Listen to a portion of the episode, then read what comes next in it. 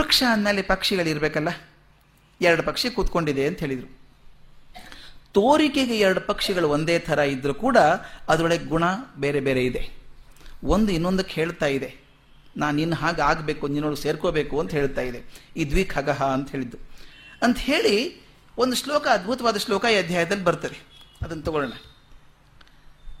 ದ್ವಾಮಿಮೌ ಪುರುಷೌ ಲೋಕೆ ಕ್ಷರಶ್ಚರ, ಕ್ಷರಶ್ಚಾಕ್ಷರ ಏನಚ ಕ್ಷರ ಸರ್ವಾಣಿ ಭೂತಾಣಿ ಕೂಟಸ್ಥೋಕ್ಷರ ಉಚ್ಯತೆ. ಇದರಲ್ಲಿ ಮಾತು ಮುಖ್ಯವಾಗಿ ಬರುವಂತ ಹಂತ ಈಗ. ಹೇಳ್ತಾನೆ, ಈ ಲೋಕದಲ್ಲಿ ಕ್ಷರ ಮತ್ತು ಅಕ್ಷರ ಎಂಬ ಇಬ್ಬರು ಪುರುಷರಿದ್ದಾರೆ. ಕ್ಷರ ಮತ್ತು ಅಕ್ಷರ ಎನ್ನುವ ಪುರುಷರಿದ್ದಾರೆ. ಕ್ಷರ ಅಂದರೆ ಸಮಸ್ತ ಭೂತಗಳು, ಅದಕ್ಕೆ ಕೂಟಸ್ಥವಾಗಿರುವಂತಹದ್ದು ಅಕ್ಷರ ಅಂತ. ಈ ಪದ್ಯದ ಅರ್ಥ. ಕ್ಷರ ಅಂದರೆ ನಾಶವಾಗುವಂಥ ಪ್ರಕೃತಿ. ಯಾವುದು ಶಾಶ್ವತವಲ್ವೋ ಯಾವುದು ನಾಶ ಆಗುವಂಥದ್ದಿದೆಯೋ ಅದು ಪ್ರಕೃತಿಗೆ ಕ್ಷರ ಅಂತ ಕರೆಯೋದು. ಅಂದರೆ ಅಹಂಕಾರಗಳೆಲ್ಲ ಸೇರಿಕೊಂಡು ಈ ಸ್ಥೂಲವಾದಂಥ ಜಡವಾದ ಜಗತ್ತೇನಿದೆಯಲ್ಲ, ಇದು ಕ್ಷರವಾದದ್ದು. ಯಾವುದೂ ಶಾಶ್ವತವಾಗಿ ಇರುವಂಥದ್ದಲ್ಲ. ಇದ್ರ ಜೊತೆಗೆ ಇನ್ನೊಂದು ಇದೆಯಲ್ಲ ಯಾವುದು ಕ್ಷೇತ್ರಜ್ಞ ಅಂತ ಮಾತಾಡಿದ್ವಲ್ಲ ನಾವು ಮೊದಲು? ಕ್ಷೇತ್ರ ನಾಶವಾಗುವಂಥದ್ದು. ಕ್ಷೇತ್ರಜ್ಞ ಅವಿನಾಶಿಯಾದಂಥದ್ದು, ಅದು ನಿರಾಕಾರಿಯಾದಂಥದ್ದು, ಒಳಗಡೆ ಇರುವಂಥದ್ದು. ಆ ಕ್ಷೇತ್ರಜ್ಞನೇ ಅಕ್ಷರ ಈಗ ಅಂತ. ಹಾಗಾದ್ರೆ ಪುರುಷ ಅಂತ ಯಾಕೆ ಕರಿತೀವಿ ನಾವು? ಅಕ್ಷರ ಪುರುಷ ಅಂತ ಕರಿತೀವಿ. ಪುರುಷ ಅಂದರೆ ಒಂದು ಆರೋಪಣೆ ಮಾಡಿದಂಗೆ ಆಗಲಿಲ್ವಾ? ಜೀವರೂಪ ಕೊಟ್ಟಂಗೆ ಆಗಲಿಲ್ವಾ ಅದಕ್ಕೆ? ನಿರಾಕಾರಿಯಾದಂಥ ಒಂದು ಶಕ್ತಿಗೆ ನಾವು ಆಕಾರ ಯಾಕೆ ಕೊಡೋಕೆ ಹೋಗ್ತಿದ್ದೀವಿ ಹಾಗಾದರೆ? ಪುರುಷ ರೂಪ ಅಂತ ಯಾಕೆ ಹಾಕ್ತೀವಿ ಅಂದರೆ ಕಾರಣ ಇದೆ. ಈ ಅಕ್ಷರ ನಿಮ್ಮ ಮನೆ ಹೇಳಿದೆ ನಾನು. ಅಕ್ಷರ ಕೂಡ ಪ್ರಕೃತಿ ಗುಣಗಳಿಂದಾಗಿ ಜೀವಭಾವ ಪಡೀತದೆ ಅಂತ. ಒಂದು ಉದಾಹರಣೆ ಕೊಟ್ಟಿದ್ದೆ. ನಾವು ಟ್ರೈನ್ನಲ್ಲಿ ಹೋಗ್ತಿರ್ಬೇಕಾದ್ರೆ ನಾವು ಕುಳಿತಿದ್ರು ಕೂಡ ವೇಗ ನಮ್ಮನ್ನು ತಗೊಂಡು ಹೋಗ್ತಾ ಇದೆ. ನಾನು ಓಡಾಡ್ತಾ ಇಲ್ಲ, ಒಂದು ಕಡೆ ಕೂತಿದ್ದೀನಿ. ಕೂತ್ರು ಕೂಡ ಆ ರೈಲ್ವೆದು ವೇಗ ಇದೆಯಲ್ಲ, ಅದು ನನ್ನ ವೇಗವನ್ನು ನಿರ್ಧಾರ ಮಾಡುತ್ತೆ. ನನಗೆ ಗೊತ್ತಿಲ್ಲದ ಹಾಗೆ ರೈಲ್ವೆ ವೇಗ ನನ್ನದಾಗಿರುತ್ತೆ. ನಾನು ವಿಮಾನದಲ್ಲಿ ಹೋಗ್ತಾ ಇದ್ರೆ, ನಾನು ಸುಮ್ಮನೆ ಕೂತಿದ್ರು ಕೂಡ ತಾಸಿಗೆ ಎಂಟುನೂರು ಕಿಲೋಮೀಟರ್ ಹೋಗ್ತಾ ಇದ್ದೀನಿ. ಹಾಗೆ ಒಳಗಿರುವಂತಹ ಕ್ಷೇತ್ರಜ್ಞ ಕೂಡ ಅಕ್ಷರ ಏನಿದ್ದಾನೆ, ಅವನು ಜೀವಭಾವ ಪಡ್ಕೊಳ್ತಾನೆ. ನಾನು ಆ ಬಾಟ್ಲಿ ಎಕ್ಸಾಂಪಲ್ ಹೇಳಿದ್ದೆ. ಬೇರೆ ಬೇರೆ ಬಣ್ಣದ ಬಾಟ್ಲುಗಳಲ್ಲಿ ನೀರು ಹಾಕಿದರೆ ನೀರು ಶುದ್ಧವಾಗಿದ್ದರೂ ಕೂಡ ನೀರಿಗೆ ಬಣ್ಣ ನಮ್ಗೆ ಕಾಣಿಸೋದು ಪ್ರಕೃತಿ ಗುಣದಿಂದಾಗಿ. ಹಾಗೆ ಜೀವಭಾವ ಪಡೆಯೋದ್ರಿಂದ ಅದಕ್ಕೊಂದು ಪುರುಷ ಅಂತ ಕರೆದು ಅಕ್ಷರ ಪುರುಷ ಅಂತ ಕರಿತೀವಿ. ಎರಡನೇ ಶ್ಲೋಕ ಚೆನ್ನಾಗಿದೆ. ಉತ್ತಮ ಪುರುಷಸ್ವಾನ ಪರಮಾತ್ಮೆ ತ್ಯುದಾರ್ಹತಃ ಯೋ ಲೋಕತ್ರಯಮಾವಿಶ್ಯ ಬಿಭರ್ತ್ಯ ವೇಯ ಈಶ್ವರ. ಪರಮಾತ್ಮ ಅಂತ ಕರೆಯಲ್ಪಡುವಂತಹ ಒಂದು ವಸ್ತು ಇದೆಯಲ್ಲ, ಅದು ಉತ್ತಮ ಪುರುಷ ಬೇರೆ ಆಗಿರುವಂತಹದ್ದು ಆತ ಮೂರು ಲೋಕಗಳನ್ನು ಧರಿಸಿರುವಂಥವನು ಅಂತ. ಅದಕ್ಕೆ ಲೋಕತ್ರಯ ಮಾವಿಷ್ಯ. ಮೂರು ಲೋಕಗಳನ್ನು ಧರಿಸಿರುವಂತಹ ಒಂದು ಶಕ್ತಿಗೆ ನಾವು ಅದನ್ನು ಪುರುಷೋತ್ತಮ ಅಂತ ಕರಿತೀವಿ. ಉತ್ತಮ ಪುರುಷ ಅಂತ ಕರಿತೀವಿ. ಅದು ಪುರುಷೋತ್ತಮ ಅಂತ ಕರಿತೀವಿ. ಈ ಪರಮಾತ್ಮನ ಲಕ್ಷಣ ಏನು ಅಂತ ಒಂದು ಎರಡು ಪದ್ಯದಲ್ಲಿ ಹೇಳ್ತಾರೆ. ಪರಮಾತ್ಮ ಅನ್ನುವಂಥವನು ಜೀವ ಮತ್ತು ಚೈತನ್ಯಗಳ ಹಿಂದಿರುವಂಥ ಒಂದು ಅಸಾಮಾನ್ಯ ರೂಪ. ಜೀವ ಚೈತನ್ಯಗಳನ್ನು ಧರಿಸಿರುವಂಥ ಒಂದು ದೊಡ್ಡ ಶಕ್ತಿ. ಈ ಕ್ಷರ ಅಕ್ಷರಗಳಿಂದ ಭಿನ್ನವಾಗಿ, ಕ್ಷರ ಅಂದರೆ ಪ್ರಕೃತಿ, ನಾಶವಾಗುವಂಥದ್ದು, ಅದರೊಳಗಿರುವಂತಹ ಆದಂಥ ಶಕ್ತಿ, ಅಕ್ಷರ, ಇವೆರಡಕ್ಕೂ ಭಿನ್ನವಾಗಿ ಎರಡನ್ನೂ ರಕ್ಷಣೆ ಮಾಡಿಕೊಂಡು, ಧಾರಣೆ ಮಾಡಿಕೊಂಡಿರುವಂತಹ ದೊಡ್ಡ ಶಕ್ತಿ ಇದೆಯಲ್ಲ, ಅದು ಪುರುಷೋತ್ತಮ ಶಕ್ತಿ ಅಂತ ಹೇಳ್ತೇವೆ. ಅವನ ಸ್ವರೂಪ ಎಂಥದ್ದು? ಅಲ್ಲಿ ಶ್ಲೋಕದಲ್ಲಿ ಬರುವಂತಹದ್ದು ಗಾಮಾವಿಶ್ಯ ಚ ಭೂತಾನಿ ಧಾರಯಾಮ್ಯಹ ಯೋಜಸಾಹ. ಅಂದರೆ, ನಾನು ಪೃಥ್ವಿಯಲ್ಲಿ ಪ್ರವೇಶ ಮಾಡಿ ಸಮಸ್ತ ಪ್ರಾಣಿಗಳನ್ನ ನನ್ನ ಶಕ್ತಿಯಿಂದ ಧರಿಸಿ ನಿಲ್ಲಿಸಿದ್ದೇನೆ. ಪ್ರತಿಯೊಂದು ಜೀವದಲ್ಲಿ ನಾನು ಇದ್ಕೊಂಡಿದ್ದೇನೆ, ನಾನೇ ಧಾರಣ ಮಾಡಿಕೊಂಡಿದ್ದೇನೆ, ರಕ್ಷಣೆ ಮಾಡಿದ್ದೇನೆ ಅಂತ ಹೇಳ್ತಾನೆ. ಮುಂದಿನ ಶ್ಲೋಕ ಬಹಳ ಪ್ರಖ್ಯಾತವಾದಂಥ ಶ್ಲೋಕ. ಸಾಮಾನ್ಯವಾಗಿ ಊಟಕ್ಕೆ ಕೂಡುವಾಗ ಭೋಜನ ಹಾಕುವಾಗ ಹೇಳ್ತಾರೆ. ಅಹಂ ವೈಶ್ವಾನರೋ ಭೂತ್ವ ಪ್ರಾಣಿನಾಂ ದೇಹಮಾಶ್ರಿತ, ಪ್ರಾಣಾಪಾನ ಸಮಾಯುಕ್ತ ಪಚಾಮ್ಯನ್ನಂ ಚತುರ್ವಿಧಂ ಅಂತ ಹೇಳ್ತೀವಿ. ಅರ್ಥ ಎಷ್ಟು ಚೆನ್ನಾಗಿದೆ? ನಾನೇ ಪ್ರಾಣಿಗಳ ದೇಹದಲ್ಲಿ ಉದರಾಗ್ನಿ ರೂಪವನ್ನು ತಾಳಿಕೊಂಡು ಪ್ರಾಣ, ಅಪಾನ ಮೊದಲಾದ ಪಂಚವಾಯುಗಳೊಡನೆ ಸೇರಿ ಆಯಾ ಪ್ರಾಣಿ ತಿಂದಂತಹ ಅನ್ನವನ್ನ ನಾನೇ ಜೀರ್ಣ ಮಾಡ್ತೇನೆ. ಇದಕ್ಕೆ ತುಂಬ ಚೆನ್ನಾಗಿರೋ ವಿಶ್ಲೇಷಣೆ ಇದೆ. ಅಂತ ನಮ್ಮ ಜೊತೆ ಹಂಚ್ಕೋಬೇಕು ಅಂತ ಆಸೆ ಇವತ್ತು. ನೋಡಿ ಎಷ್ಟು ಚೆನ್ನಾಗಿದೆ ಮಾತು ಅಂದರೆ, ನಮ್ಮ ಕರಣಗಳಿಗೆ ಭೌತಿಕವಾದಂಥ ಕರಣಗಳಿಗೆ ಶಕ್ತಿ ಬರೋದು ಆಹಾರದಿಂದ. ಒಂದು ನಾಲ್ಕು ದಿವಸ ಉಪವಾಸ ಇದ್ರೆ ಏಳೋಕ್ ತ್ರಾಣ ಬರೋದಿಲ್ಲ. ಈ ಶಕ್ತಿ ಬರೋದು ಆಹಾರದಿಂದ. ಆಹಾರ ಜೀರ್ಣ ಆಗೋದು ಎದರಿಂದ? ನಮ್ಮ ಹೊಟ್ಟೆಯೊಳಗೆ ಒಂದು ಜಠರಾಗ್ನಿ ಇದೆ. ಜಠರಾಗ್ನಿ ಇದೆ. ಆ ಜಠರದ ಉಷ್ಣದಿಂದಾಗಿ ಅನ್ನ ಪಚನ ಆಗ್ತದೆ. ಈ ಜಠರಾಗ್ನಿ ಈಶ್ವರ ಪ್ರಭಾವ ಅಂತ. ನನಗಂತೂ ಖಚಿತವಾದ ನಂಬಿಕೆ ಆಗಿಬಿಟ್ಟಿದೆ. ಈಶ್ವರ ಪ್ರಭಾವನೇ ಅದು. ಇಪ್ಪತ್ತು ಜನಕ್ಕೆ ಇಪ್ಪತ್ತರ ಜಠರಾಗ್ನಿ ಶಕ್ತಿ ಇದೆ. ಅಲ್ವಾ? ಕೆಲವರಿಗೆ ಅರ್ಧ ಚಪಾತಿ ಮೇಲೊಂದು ಚೂರು ತಿಂದರೆ ಮರುದಿನ ಊಟ ಮಾಡೋಂಗಿಲ್ಲ ಅವರು. ಇನ್ನು ಕೆಲವರಿಗೆ, ಅರೆ ಹೇಳಿದ್ರಂತೆ, ಈ ಮಾತ್ರೆ ಎಲ್ಲ ಊಟ ಮಾಡಿದು ಕಷ್ಟ ಆದಾಗ ಹೇಳಿದ್ರಂತೆ, ನೋಡಪ್ಪ, ಹಣ್ಣು ಅದೆಲ್ಲ ತಗೋ, ಊಟ ಆದ್ಮೇಲೆ ಮಾಡಬೇಕೋ, ಮೊದಲು ಮಾಡಬೇಕೋ ಅಂತ ಪ್ರಶ್ನೆ. ನಾನು ಕೆಲವರು ನೋಡಿದ್ದೇನೆ, ಜಠರಾಗ್ನಿ ಎಷ್ಟು ಕಠಿಣ, ಜೋರಾಗಿದೆ ಅಂತಂದರೆ ಕೆಲವರು ಅದಿಲ್ಲ. ಅದಕ್ಕೆ ಮಹಾಭಾರತದಲ್ಲಿ ಒಂದು ಮಾತು ಬರ್ತದೆ ಭೋಜನ ಭಾಗ್ಯ ಅಂತ. ನಾನು ರಾಮು ಹತ್ರ ಹೇಳ್ತಾ ಇದ್ದೆ, ಬರಬೇಕಾದ್ರೆ ಈಗ. ಡಿ ವಿ ಜಿ ಮಾತನ್ನು ಹೇಳೋರು, ಭೋಜನ ಭಾಗ್ಯ ಚೆನ್ನಾಗಿರಬೇಕು. ನಾಲ್ಕೈದು ಥರದ ಭಾಗ್ಯ ಇದೆ ಅಂತೆ. ಲಕ್ಷ್ಮೀ ಭಾಗ್ಯ ದುಡ್ಡು ಇರಬೇಕು ಸರಸ್ವತಿ ಭಾಗ್ಯ ಇರಬೇಕು ಅದಿರಬೇಕಾದ್ದೇ ಪುತ್ರ ಭಾಗ್ಯ ಇರಬೇಕು. ಅದ್ರ ಜೊತೆಗೆ ಭೋಜನ ಭಾಗ್ಯ ಚೆನ್ನಾಗಿರಬೇಕು. ಆರೋಗ್ಯ ಭಾಗ್ಯ ಇದೆ, ಅದು ಮಾತು ಬೇರೆ. ಭೋಜನ ಭಾಗ್ಯ ಚೆನ್ನಾಗಿರಬೇಕು. ಅಂದ್ರೇನು, ಹೇಳ್ತಾರೆ, ಕಷ್ಟಪಟ್ಟು ಪಟ್ಟು ದುಡಿದು ದುಡಿದು, ದುಡ್ಡು ಕೂಡಿಟ್ಟು ಇನ್ಮೇಲೆ ಆರಾಮಾಗಿ ಇರೋಣ, ಚೆನ್ನಾಗಿ ಊಟ ಮಾಡ್ಕೊಂಡು ಇರೋಣ ಅನ್ನೋ ಹೊತ್ತಿಗೆ ಡಯಾಬಿಟಿಸು ತಿನ್ಬೇಕು ಅಂತ ಎಷ್ಟು ಅಪೇಕ್ಷೆ ಪಟ್ಟಿದ್ದನ್ರಿ? ಕಷ್ಟಪಟ್ಟದ್ ನಲ್ವತ್ತು ವರ್ಷ ಅದಕ್ಕೆ ಮಾಡಿದ್ದು, ಆದ್ರೆ ಸಿಹಿ ತಿನ್ನೋಂಗಿಲ್ಲ. ನೋಡಿ, ಶಕ್ತಿ ಇದೆ. ದೇಹ ಅದು ತಿನ್ನೋಕ್ಕಾಗಲ್ಲ ಅದಕ್ಕೆ ಹೇಳ್ತಾರೆ ಭೋಜನ ಭಾಗ್ಯ ಅಂತ. ಡಿ ವಿ ಜಿಗೆ ತುಂಬ ಚೆನ್ನಾಗಿತ್ತದು ತುಂಬ ಚೆನ್ನಾಗಿತ್ತು. ಅದಕ್ಕೊಂದು ಹೇಳ್ತಾರೆ, ಅವ್ರ ಮನೆಗೆ ಹೋದಾಗ ಬೋಂಡ ತಿಂತಾ ಇದ್ರು. ಬಹಳ ಇಷ್ಟ ಅವರಿಗೆ. ಕರೆದು ತಿನ್ನಬಾರ್ದು ಅಂತ ಡಾಕ್ಟರ್ ಹೇಳಿದರು, ಅದರಲ್ಲೇ ತುಂಬ ಪ್ರೀತಿ ಅವರಿಗೆ. ತಿನ್ನೋರು. ಒಂದ್ಸಲ ಅವ್ರು ಹೋದಾಗ ನಮ್ಮ ರಂಗನಾಥ್ ಶರ್ಮರ್ದು ಆದಾಗ ಅವ್ರ ಮನೆಗೆ ಹೋದಾಗ ರಂಗನಾಥ್ ಶರ್ಮರ್ ಬಹಳ ನಾಜೂಕಿನ ಪ್ರಕೃತಿ. ಭಾಳ ಚೆನ್ನಾಗಿ ನೋಡ್ಕೊಂಡಿದ್ದಾರೆ ಅವರು. ಅಂತ ಅಷ್ಟು ಗಟ್ಟಿಯಾಗಿದ್ದಾರೆ ಈ ವಯಸ್ಸಿಗೆ. ಮನೆಗೆ ಹೋದಾಗ ಬೋಂಡ ತಿಂತಾ ಇದ್ರಂತೆ ಇವರು. ತಿಂದಾಗ ಒಂದು ದೊಡ್ಡ ಪ್ಲೇಟ್ ತುಂಬ ಹಾಕ್ಕೊಂಡಿದ್ದಾರೆ. ರಂಗನಾಥ್ ಶರ್ಮ ಬಂದು ಅವ್ರಿಗೊಂದಿಷ್ಟು ಕೊಡು ಅಂತ ಹೇಳಿದ್ರಂತೆ. ಅವರೊಂದಿಷ್ಟು ತಂದು ಇವ್ರು ತಟ್ಟೆಗೆ ಸುರಿದ್ರು. ಅಲ್ಲಿ ಹಾಕೋದು ಒಂದು, ಎರಡು ಅಂತ ಇರಲಿಲ್ಲ ಪದ್ಧತಿ. ತಟ್ಟೆಗೆ ತಳ್ಳಿಬಿಡೋದು ಹೀಗೆ. ರಂಗನಾಥ್ ಶರ್ಮಾ ತಟ್ಟೆ ನೋಡಿ ಗಾಬರಿ ಆಗಿರ್ಬೇಕು. ಡಿ ತಿಂತಾ ಇದ್ರಂತೆ. ಇವರು ಎರಡು ತಿಂದು ನಿಲ್ಲಿಸ್ಬಿಟ್ರು ಸಾಕು. ಯಾಕೆ ನಿಲ್ಲಿಸ್ಬಿಟ್ರಿ ಅಂತ ಕೇಳಿದ್ರು. ಸಾಕು, ನನಗೆ ಆಗೋಲ್ಲ ಇನ್ನ ಅಂದ್ರಂತೆ ಹಾಗಾದ್ರೆ ಅದನ್ನು ನನ್ನ ತಟ್ಟೆಗೆ ಸುರಿರಿ ಅಂತ ಹೇಳಿದ್ರು. ಸುರಿದ್ಮೇಲೆ ಹೇಳಿದ್ರಂತೆ. ನೋಡಿ, ವ್ಯತ್ಯಾಸ ಇಷ್ಟೇನೆ ವ್ಯತ್ಯಾಸ ಇಷ್ಟೇನೆ. ಅದಕ್ಕೆ ನಿಮ್ಮ ಸೊಂಟ ಇದೆಯಲ್ಲ, ಲೇಡೀಸ್ ರಿಸ್ಟ್ ವಾಚ್ ಇದ್ದಂಗಿದೆ. ರಂಗನಾಥ್ ಶರ್ಮನ್ ಹೇಳಿದ್ದು. ನಿಮ್ಮ ಸೊಂಟ ಲೇಡೀಸ್ ರಿಸ್ಟ್ ವಾಚ್ ಇದ್ದಂಗಿದೆ. ನಂದು ಟವರ್ ಕ್ಲಾಕು ಅಂತ ಹೇಳಿದ್ರಂತೆ.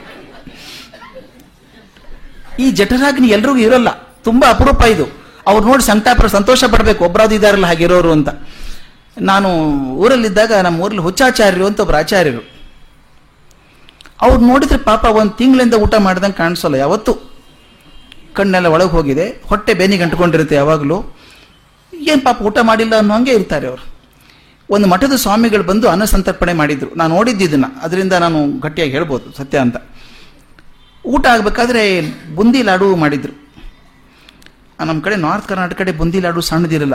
ಸಣ್ಣ ಸಣ್ಣ ತೆಂಗಿನಕಾಯಿ ಇದ್ದಂಗೆ ಇರುತ್ತೆ. ತೆಂಗಿನಕಾಯಿ ಇದ್ದಂಗೆ ಇರುತ್ತೆ. ಹೀ ಹೀಗೆ ಕಟ್ಟೋದು ಅದನ್ನು. ಹಾಕಿ ಅವರು ಎಲ್ಲರಿಗೂ ಬುಂದಿ ಲಾಡಿ ಹಾಕಿ ಊಟ ಮಾಡಿಸಿದ್ರು. ಊಟ ಮಾಡಿ ಮೊಸರನ್ನಾಗಿ ಇನ್ನೇನು ತಗೋಬೇಕು ಅನ್ನೋದಕ್ಕೆ ತಗೊಳತಿ ಬಂದರು. ಸ್ವಾಮಿಗಳು ಬಂದರು. ಏ, ತಗೋಬೇಡ್ರಿ ಯಾರು? ಊಟಕ್ಕೆ ಯಾರ್ಯಾರು ಊಟ ಮಾಡಿದ್ದೀರಿ? ಗಟ್ಟಿ ಇದ್ದವ್ರು ಕೂತ್ಕೊಳ್ರಿ. ಒಂದು ಬುಂದಿ ಲಾಡು ಒಂದು ರೂಪಾಯಿ ಅಂತ ದಕ್ಷಿಣೆ ಕೊಡ್ತೀನಿ ಎಕ್ಸ್ಟ್ರಾ ನಾನು. ಯಾರು ತಿಂತೀರಿ ತಿನ್ರಿ ಅಂತ ಹೇಳಿದರು. ಒಂದು ಬುಂದಿ ಲಾಡು ಒಂದು ರೂಪಾಯಿ ಎಕ್ಸ್ಟ್ರಾ ಒಂದು ಹದಿನೈದು ಜನ ಬ್ರಾಹ್ಮಣರು ಕೂತರು. ಹುಚ್ಚಾಚಾರರು ಕೂತಿದ್ರು. ಆಗಲೇ ತಮ್ಮ ಶಕ್ತಾನುಸಾರ ತಗೊಂಡಿದ್ರು ಅವರು. ಇಲ್ಲಂತಲ್ಲ. ಆಮೇಲೆ ರೂಪಾಯಿ ಒಂದು ಲಾಡು ಅಂದಮೇಲೆ ನಾನು, ಇವ್ರು ಏನು ಮಾಡ್ತಾರಪ್ಪ ಪರಿಸ್ಥಿತಿ ಅಂತ ನೋಡಿದರೆ, ನಾನು ಒಂದು ಚೂರು ಉತ್ಪ್ರೇಕ್ಷೆ ಮಾಡ್ತಾ ಇಲ್ಲ. ಇದ್ದದ್ದನ್ನು ಹೇಳ್ತೇನೆ. ಊಟ ಆಗಿ ಹೇಳೋ ಅಂಥ ಮನುಷ್ಯ ಹದಿನೇಳು ಉಂಡಿ ತಿಂದರು ಆನಂತರ ನಾನು ಮರುದಿವಸ ಅವ್ರ ಬಗ್ಗೆ ಚಿಂತೆ. ಏನಾಗುತ್ತೆ ಅವರಿಗೆ ಅಂತ? ಏನೂ ಆಗಲಿಲ್ಲ. ಮರುದಿನ ನೋಡಿದ್ರೆ ಹೊಟ್ಟೆ ಬೆನ್ನಿಗೆ ಅಂಟ್ಕೊಂಡಿದೆ ಇನ್ನೂ ಅನಿಸ್ತು ಭಗವಂತ ತುಂಬ ಕೃಪೆ ಮಾಡಿದ್ದಾನೆ ಇವ್ರ ಮೇಲೆ ಅಂತ. ಈ ಜಠರಾಗ್ನಿ ಅನ್ನೋದು ಅಗ್ನಿ ಅಲ್ಲ ಅದು ಸ್ಟೀಮ್ ಇಂಜಿನ್ ಅದು. ಅದು ಎಂಥದ್ದು ನಮ್ಮ ರೈಲ್ವೆ ಇಂಜಿನ್ ಇರುತ್ತಲ್ಲ, ಆ ಥರ. ಏನಾದರೂ ಕರಗಿಸ್ಬಿಡುವಂಥದ್ದು. ಆ ಥರ, ಅದಕ್ಕೆ ಹೇಳ್ತಾರೆ ಭಾಳ ಚೆನ್ನಾಗಿ ಹೇಳ್ತಾರೆ ಇಲ್ಲಿ. ನಿಮ್ಮದು ಉದರದಿಂದ ಶಿಕ್ಷ, ಉಷ್ಣದಿಂದ ಆಗಬಹುದು ಪಚನ, ಆದರೆ ಜಠರಾಗ್ನಿ ಈಶ್ವರ ಪ್ರಭಾವ ಅಂತ, ಅದಾಗಬೇಕು ಅಂತ. ಇಲ್ಲಿ ಅನ್ನ ಪಚನ ಆಗೋ ರೀತಿನ ಹೇಳ್ಕೊಡ್ತಾನೆ. ನಾಲ್ಕು ವಿಧದಲ್ಲಿ ಆಗ್ತದೆ ಅಂತ. ಅನ್ನಂ ಚತುರ್ವಿಧಂ ಅಂತ ಹೇಳ್ತಾನೆ. ಆ ಚತುರ್ವಿಧ ಅಂದರೆ ಯಾವುದು ಅಂತ? ಚತುರ್ವಿಧ ಅಂದ್ರೆ, ನೋಡಿ, ಮೂ, ನಾಲ್ಕು ಜಾಗ ಇದೆ. ಒಂದು ಆಹಾರ ಸಿಗುವಂತ ಉತ್ಪತ್ತ, ಉತ್ಪತ್ತಿ ಸ್ಥಾನ ಅಂತ. ಉತ್ಪತ್ತಿ ಸ್ಥಾನ ಹಿಡ್ಕೊಂಡ್ರೆ ಅದನ್ನು ಪಚನ ಮಾಡ್ತೇನೆ. ಅಂದ್ರೆ ಏನು? ಧಾನ್ಯ ಆಗಿರಬಹುದು ನಂಬರ್ ಒನ್ ಶಾಖ, ಅಂದ್ರೆ ವನಸ್ಪತಿ ಆಗಿರಬಹುದು, ತರಕಾರಿ ಇರ್ಬೋದು ಮೂರನೇದು ಕ್ಷೀರಾದಿಗಳು, ಹಾಲು, ಮೊಸರು, ಬೆಣ್ಣೆ, ತುಪ್ಪ ಇಂಥದ್ದು. ನಾಲ್ಕನೇದು ಮಾಂಸಾದಿಗಳು. ಇವು ನಾಲ್ಕು ಆಹಾರದ ಉತ್ಪನ್ನ ರೂಪಗಳು ಅಂತ. ಧಾನ್ಯದಿಂದ ಆಗ್ಬೋದು, ವನಸ್ಪತಿಯಿಂದ ಆಗ್ಬೋದು, ಹಾಲು, ಮೊಸರು, ಕ್ಷೀರಾದಿಗಳಿಂದ ಆಗ್ಬೋದು, ಮಾಂಸಾದಿಗಳಾಗ್ಬೋದು. ಇವು ನಾಲ್ಕು ಕೂಡ ಉತ್ಪನ್ನ ರೂಪದಲ್ಲಿ ಇರೋದ್ರಿಂದ ಪ್ರಾರಂಭದಲ್ಲಿ ಬರುವ ಉತ್ಪತ್ತಿ ಸ್ಥಾನದಲ್ಲಿ ಇರೋದ್ರಿಂದ ಇವನ್ನೂ ಪಚನ ಮಾಡ್ತೇನೆ. ಒಂದು. ಎರಡನೇದು, ಉತ್ಪತ್ತಿ ಆಯಿತು. ಉತ್ಪತ್ತಿ ಆದಮೇಲೆ ಅದನ್ನ ಅದನ್ನ ಬೇಯಿಸ್ಬೇಕಲ್ಲ. ಅದು ಯಾವ ರೀತಿ ಬೇಯಿಸಿದ್ರು ಪಚನ ಮಾಡ್ತೇನೆ ಅಂತ. ಅದು ನಾಲ್ಕು. ಯಾವುದು? ಪಚ ಪಕ್ವಕ್ರಮ ಅಂತ. ಪಕ್ವಕ್ರಮ ಅಂದ್ರೆ ಕುದಿಸುವಂತ ಕ್ರಮ, ಅಡಿಗೆ ಮಾಡುವಂತ ಕ್ರಮ. ಮೊದಲು ಉತ್ಪತ್ತಿ ಸ್ಥಾನ ನಾಲ್ಕು ನೋಡ್ಕೊಂಡ್ವಿ. ಇನ್ನು ಪಕ್ವಕ್ರಮ ಯಾವುದು ಅಂದ್ರೆ, ಒಂದು ಬೇಯಿಸಿದ್ದು, ಹುರಿದದ್ದು, ಕರಿದದ್ದು, ಹಸಿದು. ಇವು ನಾಲ್ಕು. ಹಸಿದಿರ್ಬೋದು, ಬೇಯಿಸಿದ್ದಿರ್ಬೋದು, ಕರೆದದ್ದಿರ್ಬೋದು ಅಥವಾ ಹುರಿದದ್ದಿರ್ಬೋದು. ಈ ನಾಲ್ಕು ಕೂಡ ಇದು ಅಡಿಗೆ ಮಾಡುವಂಥ ವಿಧಾನ. ಮೊದಲು ಉತ್ಪತ್ತಿ ಸ್ಥಾನದಲ್ಲಿ ನೋಡಿದ್ವಿ ಯಾವ್ದು ಬರ್ತದೆ ಅಂತ. ಎರಡನೇದು ಪಕ್ವ ಕ್ರಮ. ಅಡಿಗೆ ಮಾಡೋ ಕ್ರಮದಲ್ಲಿ ಯಾವುದೇ ಮಾಡಿದ್ರು ಅದನ್ನು ಪಚನೆ ಮಾಡ್ತೇನೆ. ಎಂಥ ಗ್ಯಾರಂಟಿ ಇದು? ಎಂಥದಿದ್ರು ಮಾಡ್ತೇನೆ ಅಂತ. ಮೂರನೇದು ಭುಕ್ತಿ ಕ್ರಮ. ಒಂದು ತಂದದ್ದಾಯ್ತು ಸಾಮಾನ, ಎರಡನೇದು ಅಡಿಗೆ ಮಾಡಿದ್ದಾಯ್ತು ಮೂರನೇ ತಿನ್ನೋ ರೀತಿ ಇದೆಯಲ್ಲ. ಆ ಮೂರು ನಾಲ್ಕು ರೀತಿ ತಿನ್ಬೇಕು ಅದನ್ನ. ನಾಲ್ಕು ರೀತಿ ತಿಂದರೂ ಪಚನ ಮಾಡ್ತೇನೆ. ನಾಲ್ಕು ಯಾವುದು? ಒಂದು ಅಗಿದು ತಿನ್ನೋದು. ಕೆಲವು ಸಾಕಷ್ಟು ಟೈಮ್ ಇರ್ತದೆ. ನಿಧಾನವಾಗಿ ಅಗದು ತಿನ್ಬೋದು. ನೆಕ್ಕೋದು. ನೋಡಿ, ಕೆಲವೊಂದನ್ನು ತಿನ್ನೋಕ್ಕಾಗಲ್ಲ.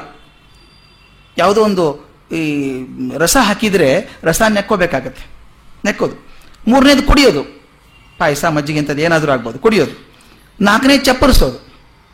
ಚಪ್ಪರಿಸೋ ಅಂದರೆ ಉಪ್ಪಿನಕಾಯಿ ಥರ, ಚಪ್ಪರಿಸುವಂಥದ್ದು. ನೋಡಿ, ಅವ್ನು ನಾಲ್ಕು ವಿಧಾನ ಎಷ್ಟು ಅಭ್ಯಾಸ ಮಾಡಿರಬೇಕು ಅನ್ಸುತ್ತೆ ನನಗೆ ಹೇಳಬೇಕಾದ್ರೆ. ಒಂದು ಉತ್ಪತ್ತಿ ಸ್ಥಾನ ನಾಲ್ಕು ನೋಡಿದ್ವಿ, ಪಕ್ವ ಕ್ರಮ ನಾಲ್ಕು ನೋಡಿದ್ವಿ, ಭುಕ್ತಿ ಕ್ರಮ ನಾಲ್ಕು ನೋಡಿದ್ವಿ, ಈ ನಾಲ್ಕನೇದು ರುಚಿ. ನಾಲ್ಕು ಥರದ ರುಚಿಗಳು ಮುಖ್ಯವಾಗಿರುವಂಥದ್ದು. ಅದ್ರ ಕಾಂಬಿನೇಷನಲ್ಲಿ ಬೇಕಾದಷ್ಟು ರುಚಿ ಬರ್ಬೋದೇನೋ. ಒಂದು ಸಿಹಿ, ಖಾರ, ಉಪ್ಪು, ಹುಳಿ. ಇವು ನಾಲ್ಕು. ನೋಡಿ, ಉತ್ಪತ್ತಿ ಸ್ಥಾನ ಆಗಲಿ, ಪಕ್ವ ಕ್ರಮ ಆಗಲಿ, ಭುಕ್ತಿ ಕ್ರಮ ಆಗಲಿ, ರುಚಿ ಆಗಲಿ, ಇವು ಯಾವುದೇ ರೀತಿಯಿಂದ ಯಾವುದೇ ವಸ್ತು ಆಗಲಿ, ನಾನು ಹೇಳಿದ್ದೇನೆ ಪರ್ಮಿಟೇಷನ್ ಕಾಂಬಿನೇಷನ್ ಅಂತ. ಇಷ್ಟರದೆಲ್ಲ ಕಾಂಬಿನೇಷನ್ ತೊಗೊಂಡ್ರೆ ಎಷ್ಟೊಂದಾಗಬಹುದು? ಇವೆಲ್ಲವನ್ನೂ ಇವೆಲ್ಲವನ್ನು ನಾನು ಪಚನ ಮಾಡ್ತೇನೆ. ಅನ್ನಂ ಚತುರ್ವಿಧಂ. ಮಾಡ್ತೇನೆ ಅಂತ ಭಗವಂತ ಆಶೀರ್ವಾದ ಕೊಡ್ತಾನೆ. ಇದು ಸಂತೋಷ ಆಗುವಂಥ ವಿಷಯ.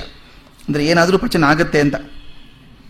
ಒಟ್ಟಿನಲ್ಲಿ ಹೇಳುವ ಉದ್ದೇಶ ಅಂದರೆ ಯಾವುದೇ ಜಡು ವಸ್ತುವನ್ನ ಜೀವದ ಉಪಯೋಗಕ್ಕೆ ಪರಿವರ್ತನೆಗೊಳಿಸುವಂಥ ಒಂದು ಕೆಲಸ ಆ ಪುರುಷೋತ್ತಮಂದು ಅಂತ. ನೋಡಿ, ಎಷ್ಟು ಚೆನ್ನಾಗಿದೆ. ಅಡಿಗೆ ಪದಾರ್ಥ ಯಾವುದೇ ಆಗ್ಬೋದು, ಅಡಿಗೆ ಮಾಡೋ ವಿಧಾನ ಯಾವುದೇ ಆಗ್ಬಹುದು ತಿನ್ನೋ ವಿಧಾನ ಯಾವುದೇ ಆಗ್ಬಹುದು ಅದರ ರುಚಿ ಆಗಬಹುದು ಯಾವುದೇ ಆದರೂ ಕೂಡ ಒಂದು ಜಡ ವಿಧಾನ, ಜಡ ವಸ್ತುವನ್ನ ಒಂದು ಜೀವದ ಪ್ರಯೋಜನಕ್ಕೆ ಪರಿವರ್ತನೆಗೊಳಿಸುವಂತಹ ಶಕ್ತಿ, ಜವಾಬ್ದಾರಿ ಪುರುಷೋತ್ತಮಂದು ಅಂತ.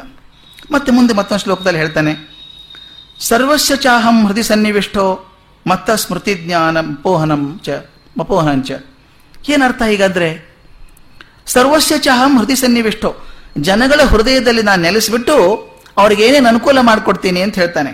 ಅವರ ಜ್ಞಾಪಕ ಶಕ್ತಿ, ಜ್ಞಾನ ಶಕ್ತಿ ಮತ್ತು ಇನ್ನೊಂದು ಊಹಾಪೋಹನ ಶಕ್ತಿ ಅಂತ. ಊಹಾಪೋಹನ ಶಕ್ತಿ ಅಂತಂದ್ರೆ ಯಾವುದೇ ಒಂದು ಅಭಿಪ್ರಾಯವನ್ನ ಒಪ್ಪಿಕೊಳ್ಳುವಂಥದ್ದು ಅಥವಾ ಅಭಿಪ್ರಾಯವನ್ನು ತಳ್ಳಿ ಹಾಕುವಂತಹ ವಿವೇಕ. ಊಹಾಪೋಹನ ಶಕ್ತಿ ಅಂದ್ರೆ ಯಾರೋ ಒಂದು ಮಾತು ಹೇಳ್ತಾರೆ. ಹೌದು, ಸರಿಯಾಗಿದೆ ಅವ್ರು ಹೇಳಿದ್ದು. ಒಂದು ಒಪ್ಪಿಕೊಳ್ಳೋದಾಗ್ಲಿ, ಅವ್ರು ಹೇಳಿದ್ ಸರಿಯಲ್ಲ, ಅದು ಹಾಗಲ್ಲ ಅಂತ ತಿರುಗಿ ಹೇಳೋದಾಗ್ಲಿ, ಇವೆರಡು ವಿವೇಕ ಶಕ್ತಿ ಇದೆಯಲ್ಲ, ಊಹಾಪೋಹನ ಶಕ್ತಿ. ಇದು ನಾನೇ ಕೊಡ್ತೇನೆ. ಈ ಬುದ್ಧಿ ಶಕ್ತಿಗಳೆಲ್ಲ ನನ್ನಿಂದ ಗೊತ್ತಂತ ಉಂಟಾಗ್ತವೆ ಅಂತ ಪುರುಷೋತ್ತಮ ಹೇಳ್ತಾನೆ. ಈ ಅಧ್ಯಾಯ ತುಂಬ ಗುಹ್ಯತಮವಾದದ್ದು ಅಂತ ಪರಮಾತ್ಮ ಅದರಲ್ಲೇ ಹೇಳ್ತಾನೆ. ಹಾಗಾದ್ರೆ ನಮಗೆ ಈ ಅಧ್ಯಾಯದಿಂದ ದೊರಕೋದೇನು? ನಾ ಪ್ರತಿಯೊಂದು ಅಧ್ಯಾಯದಲ್ಲಿ ಚರ್ಚೆ ಮಾಡ್ತಾ ಇದ್ದೀವಿ. ಈ ಅಧ್ಯಾಯ ನನಗೆ ಸಿಗುವಂಥ ಲಾಭ ಏನು ಅಂತಂದರೆ, ಇದನ್ನು ಹೇಳೋದಾದರೆ ನಾನು ಬಹುಶಃ ವಿಶ್ವ ಜೀವಾಶ್ವತ್ವದ ಕಲ್ಪನೆ ನಮಗೆ ಬಂದಿದೆ. ಅದು ಮುಗಿಸೋದು ಕೂಡ ಬಹುಶಃ ವಿಶ್ವ ಜೀವಾಶ್ವತ್ವದ ಕಲ್ಪನೆಯಿಂದ, ಡಿ ವಿ ಜಿ ಕೊಟ್ಟಂಥ ಕಲ್ಪನೆಯಿಂದ ಮುಗಿಸ್ಬೋದು ಅನಿಸುತ್ತೆ. ಕಗ್ಗದಲ್ಲಿ ಹೇಳ್ತಾರೆ, ಬಿಳಲಲ್ಲ, ಬೇರಲ್ಲ, ಮುಂಡ ಕಾಂಡಗಳಲ್ಲ. ತಳಿರಲ್ಲ, ಮಲರಲ್ಲ, ಕಾಯಿ ಹಣ್ಣಲ್ಲ. ಎಲೆ ನೀನು ವಿಶ್ವ ವೃಕ್ಷದೋಳ್ ಎಲೆಯೊಳೊಂದು ನೀ, ತಿಳಿದದನು ನೆರವಾಗು ಮಂಕುತಿಮ್ಮ. ಇದನ್ನು ನೋಡಿದರೆ ನಾವು ಎಷ್ಟು ಸಣ್ಣವರು ಒಂದು ಕಲ್ಪನೆ ಬರುತ್ತೆ. ನಾನು ಯಾವಾಗಲೂ ಹೇಳೋದುಂಟು, ನಾವು ಎಷ್ಟು ಸಣ್ಣವರು ಒಂದು ಗೊತ್ತಾಗಬೇಕಾದ್ರೆ ಹಿಮಾಲಯಕ್ಕೆ ಹೋಗಬೇಕು. ಸೈಟ್ ಸೀಂಗ್ ಅಂತ ಹೋಗ್ತೀವಲ್ಲ ಅಲ್ಲಿ ನಮ್ಮ ಸೈಟ್ ಗೊತ್ತಾಗತ್ತೆ ಏನಿದ್ದೀವಿ ಅಂತ. ದೊಡ್ಡದನ್ನು ಕಂಡಾಗ, ಅಯ್ಯೋ ಕರ್ಮವೇ, ಇಷ್ಟು ದೊಡ್ಡ ಪ್ರಪಂಚದಲ್ಲಿ ನಾನು ಹೇಗಿದ್ದೇನಪ್ಪ ಮನುಷ್ಯನ ಸಣ್ಣತನ ಗೊತ್ತಾಗೋದು ಮಹತ್ತನ್ನು ಕಂಡಾಗ. ಇಲ್ಲಿ ವಿಶ್ವವೃಕ್ಷದೊಳಗೆ ನಾನು ಏನಿದ್ದೇನೆ ಅಂತ ಒಂದು ಕಲ್ಪನೆ ಕೊಡ್ತಾರೆ ಡಿ ವಿ ಜಿ. ಅಂದರೆ ನಮ್ಮ ನಮ್ಗೆ ಗೊತ್ತಾಗಬೇಕು ನಾವು ಎಲ್ಲಿದ್ದೀವಿ ಅಂತ. ತಳಿರಲ್ಲ, ಬೇರಲ್ಲ, ಮುಂಡ ಕಾಂಡಗಳಲ್ಲ, ದೊಡ್ಡ ವೃಕ್ಷ. ತಳಿರಲ್ಲ, ಬೇರಲ್ಲ, ಮುಂಡ ಕಾಂಡ ಅಲ್ಲ ಯಾವುದೂ ಅಲ್ಲ ನೀನು. ತಳಿರಲ್ಲ, ಮಲರಲ್ಲ, ಕಾಯಿ ಹಣ್ಣಲ್ಲ, ಕಾಯಿ ಹಣ್ಣು ಕೂಡ ಅಲ್ಲ ನೀನು. ನೀನೇನು? ಎಲೆ ನೀನು. ಎರಡು ರೀತಿಯಲ್ಲಿ ಎಲೆ ನೀನು ಅಂತ ಆಗ್ತದೆ. ನೀನು ಎಲೆ. ಎಲೆ ನೀನು ವೃಕ್ಷ ವಿಶ್ವ ವೃಕ್ಷದೋಳ್ ಎಲೆಯೊಳೊಂದು ನೀನು. ಎಷ್ಟೊಂದು ಲಕ್ಷಾಂತರ ಎಲೆ ಇದೆಯಲ್ಲ, ಅದ್ರಲ್ಲಿ ಒಂದು ಎಲೆ ಅಪ್ಪ ನೀನು. ಬಿದ್ದರೆ ಗೊತ್ತೂ ಆಗಲ್ಲ. ದಿನಕ್ಕೆ ಸಾವಿರ ಎಲೆ ಬೀಳುತ್ತೆ, ಸಾವಿರ ಎಲೆ ಹೊಸದು ಬರುತ್ತೆ. ಎಲೆಯೊಳೊಂದು ನೀ, ತಿಳಿದದನು ನೆರವಾಗು ಮಂಕುತಿಮ್ಮ. ಬಹಳ ಹಾರಾಡಬೇಡ ನೀನು ಆಕಾಶಕ್ಕೆ ಹೋಗ್ಬೇಡ. ನೀನು ಇರೋದು ವೃಕ್ಷದಲ್ಲಿ ಒಂದು ಎಲೆ ಇದ್ದಂಗೆ ಇದ್ದೀಯ ಹಾಗಿರು. ನಿನ್ನ ಸ್ಥಾನ ಗೌರವ ನಿನಗೆ ಗೊತ್ತಿರಬೇಕು ಅಂತ ಒಂದು ಅರ್ಥ ಆದರೆ, ಮುಂದಿನ ಪದ್ಯ ಪೂರ್ತಿ ತಿರುಗಿಸಿ ಬೇರೆ ಹೇಳಿಬಿಡುತ್ತೆ. ಅದ್ಭುತವಾದ ಪದ್ಯ ಮುಂದಿನ ಕೂಡ. ಎಲೆಗಳನ್ನು ಕಡ್ಡಿ ಕಡ್ಡಿಯ ರೆಂಬೆ ಕೊಂಬೆಗಳು, ತೆಳೆದು ಹೆಚ್ಚಿಸುತ್ತಿಹವು ಮರದ ಬಾಳ್ ಸಿರಿಯ. ಸ್ಥಳವೊಂದು ನಿನಗಿಹುದು ವಿಶ್ವವೃಕ್ಷದೊಳಂತು ಹಳಿಯದಿರು ನಿನ್ನಿರವ ಮಂಕುತಿಮ್ಮ. ಎಷ್ಟು ಅದ್ಭುತ ಪದ್ಯ. ಮೊದಲನೇ ಪದ್ಯದಲ್ಲಿ ನೀನು ಎಷ್ಟು ಸಣ್ಣವನು ಅಂತ ಹೇಳಿದ್ರೆ ಎರಡನೇ ಪದ್ಯದಲ್ಲಿ ಬೇಜಾರು ಪಟ್ಕೋಬೇಡ. ಆ ಜಗತ್ತಲ್ಲಿ ನಿನಗೊಂದು ಸ್ಥಾನ ಇದೆ, ಮರಿಬೇಡ ಅದನ್ನ ಅಂತ. ಎಲೆಗಳನ್ನು ಕಡ್ಡಿ, ಕಡ್ಡಿಯ ಕೊಂಬೆರೆಂಬೆಗಳು ತೆಳೆದು ಹೆಚ್ಚಿಸುತ್ತಿಹವು ಮರದ ಬಾಳ್ ಸಿರಿಯ. ಮರ ಚೆನ್ನಾಗಿರಬೇಕು ಅಂದ್ರೆ ಡಿಸೆಂಬರ್ ಜನವರಿ ನೋಡಿದ್ರೆ ಗೊತ್ತಾಗಲ್ಲ. ಎಲ್ಲ ಎಲೆ ಉದು ಹೋಗ್ಬಿಡುತ್ತೆ, ಬರೀ ಕಡ್ಡಿ ಕಡ್ಡಿ ನಿಂತಿರುತ್ತೆ. ಮರದ ಬಾಳ ಸಿರಿ ನೋಡಬೇಕಾದ್ರೆ ಒಂದಿಷ್ಟು ಮಳೆ ಆಗಬೇಕು, ಚಿಗುರು ಬರಬೇಕು, ಮಾರ್ಚ್, ಏಪ್ರಿಲ್ ಬರಬೇಕು, ಆಗ ಮರದ ಬಾಳ ಸಿರಿ ಗೊತ್ತಾಗತ್ತೆ. ಅದಕ್ಕೆ ಎಲೆಗಳನ್ನು, ಕಡ್ಡಿ, ಕಡ್ಡಿಯ ಕೆಂಬೆ ರೊಂಬೆಗಳನ್ನು ತೆಳೆದು ಹೆಚ್ಚಿಸುತ್ತೀವು ಮರದ ಬಾಳ್ ಸಿರಿಯ. ಸಂತೋಷ ನನಗೇನು ಅಂದ್ರೆ ಸ್ಥಳವೊಂದು ನಿನಗಿಹುದು. ನಾನು ಯಾರೋ ಹೊರಗಿನವನಲ್ಲ ನಿಂದೇ ವೃಕ್ಷ ಅದು. ವೃಕ್ಷದೊಳು ನೀನಿದ್ದೀಯ? ಸ್ಥಳವೊಂದು ನಿನಗಿಹುದು ವೃಕ್ಷ ವಿಶ್ವ ವೃಕ್ಷದೊಳೆಂತು. ಹಳಿಯದಿರು ನಿನ್ನಿರವ ಮಂಕುತಿಮ್ಮ. ನಾನು ಸಣ್ಣವ್ ನಾನು ಏನು ಪ್ರಯೋಜನ ಅನ್ಬೇಡ. ವೃಕ್ಷದೊಳು ನೀನಿದ್ದೀಯ. ಹಿಂದ್ಕೊಂದ್ಸಲ ನಾನು ಹೇಳಿದ್ದೆ ಜಿ ಕೆ ಚೆಸ್ಟರ್ಟನ್ ಹೇಳುವಂತ ಮಾತು, ಅದ್ಭುತವಾದ ಮಾತು ಹೇಳ್ತಾನೆ ಅವನು. ದೊಡ್ಡ ಪ್ರಪಂಚದೊಳಗೆ ಒಂದು ಹುಲ್ಲು ಕಡ್ಡಿ ಕಿತ್ತು ಹಾಕಿದ್ರೆ ಏನು ನಷ್ಟ ಆಗತ್ತೆ? ಯಾರಿಗೆ ಗೊತ್ತಾಗತ್ತೆ ಹುಲ್ ಕಡ್ಡಿ ತೆಗೆದು ಹಾಕಿದ್ರೆ? ವಿಶ್ವಕ್ಕೇನು ನಷ್ಟ ಇಲ್ಲ ಅಂತ ಹೇಳಬೇಡಿ, ಹೇಳ್ತಾನೆ. ಒಂದು ಹುಲ್ ಕಡ್ಡಿ ಹೋದ್ರೆ ವಿಶ್ವಕ್ಕೇನು ನಷ್ಟ ಅಂತ ಅನ್ಬೇಡಿ. ಅವನು ಹೇಳ್ತಾನೆ if you cut a blade of grass the world is poorer by a blade of grass ಅಷ್ಟರ ಮಟ್ಟಿಗೆ ಬಡವಾಗ್ಲಿಲ್ವಾ ಜಗತ್ತು? ಒಂದು ಹುಲ್ಲು ಕಡ್ಡಿಯ ಕಡಿಮೆ ಆಗ್ಲಿಲ್ವಾ ಅದಕ್ಕೆ? ಆದ್ರಿಂದ ಹುಲ್ಲು ಕಡ್ಡಿ ಆದರೂ ಕೂಡ ನನ್ನ ವಿಶ್ವ, ನಾನು ಹುಲ್ಲು ಕಡ್ಡಿ ನನಗೊಂದು ಜಾಗ ಇದೆ ಅಂತ. ಅಂದ್ರೆ ಪ್ರತಿಯೊಂದು ವಸ್ತುವಿಗೂ ಅದರದೇ ಆದಂತ ಒಂದು ಸ್ಥಾನ ಗೌರವ ಅಂತಿದೆ. ಅದನ್ನು ಹಳು ಹಳಿಯೋ ಕಾರಣ ಇಲ್ಲ. ನೀನಿಲ್ಲದೆ ಹೋದರೆ ಅಷ್ಟರ ಮಟ್ಟಿಗೆ ವಿಶ್ವ ಬಡವಾಗ್ತಾ ಇತ್ತು ಅಂತ. ಅದರಿಂದ ಕೇಳ್ತಾರೆ ಸ್ಥಳ ಒಂದು ನಿನಗಿಹುದು ಸಂತೋಷ ಪಡಬೇಕು. ನಾನು ದೊಡ್ಡ ಸಂಸ್ಥೆಯಲ್ಲಿ ಏನೂ ಆಗಿರ್ಬೋದು ಅಟೆಂಡರ್ ಆಗಿರಬಹುದು, ಅದು ನನಗೊಂದು ಕೆಲಸ ಇದೆಯಲ್ಲ, ನನ್ನ ಸ್ಥಾನ ಇದೆಯಲ್ಲ, ನನ್ನಿಂದ ಸಂಸ್ಥೆ ನಡೀತದೆ ಅಂತ ನಂಬ್ಕೋಬೇಕು. ಅದಕ್ಕೆ ಹೇಳ್ತಾನೆ, ಸ್ಥಳ ಒಂದು ನಿನಗಿಹುದು ವಿಶ್ವ ವೃಕ್ಷದೊಳಿಂತು ಹಳಿಯದಿರು ನಿನ್ನಿರವ ಮಂಕುತಿಮ್ಮ. ಇದರ ಸಾರಾಂಶ ಹೇಳಬೇಕಾದ್ರೆ, ಕ್ಷರವನು ಅಕ್ಷರವನು, ಮಾಯ ಎರಡು ಮನ್ನ ಆವರಿಸಿ, ನೆರೆದಿರ್ಪ ಪರಾತ್ಪರ ವಸ್ತುಪದವ ಬಣ್ಣಿಪ, ಪುರುಷೋತ್ತಮ ಯಾಗ ವಿವೃತಿ ಪಂಚದಶೋಕ್ತಂ.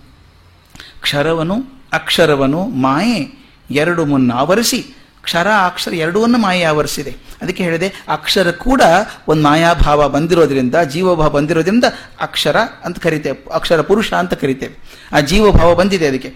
ನೆರೆದಿರ್ಪ ಪರಾತ್ಪರ ವಸ್ತುಪದವ ಇವೆರಡನ್ನು ದಾಟಿರುವಂತಹ ಪರಾತ್ಪರ ವಸ್ತುಪದವನ್ನ ಬಣ್ಣಿಸುವಂತಹ ಪುರುಷೋತ್ತಮ ಯೋಗ ಅಭಿವೃದ್ಧಿ ಅನ್ನುವಂಥದ್ದು ಹದಿನೈದನೇ ಅಧ್ಯಾಯ ಅಂತ ಹೇಳಿ.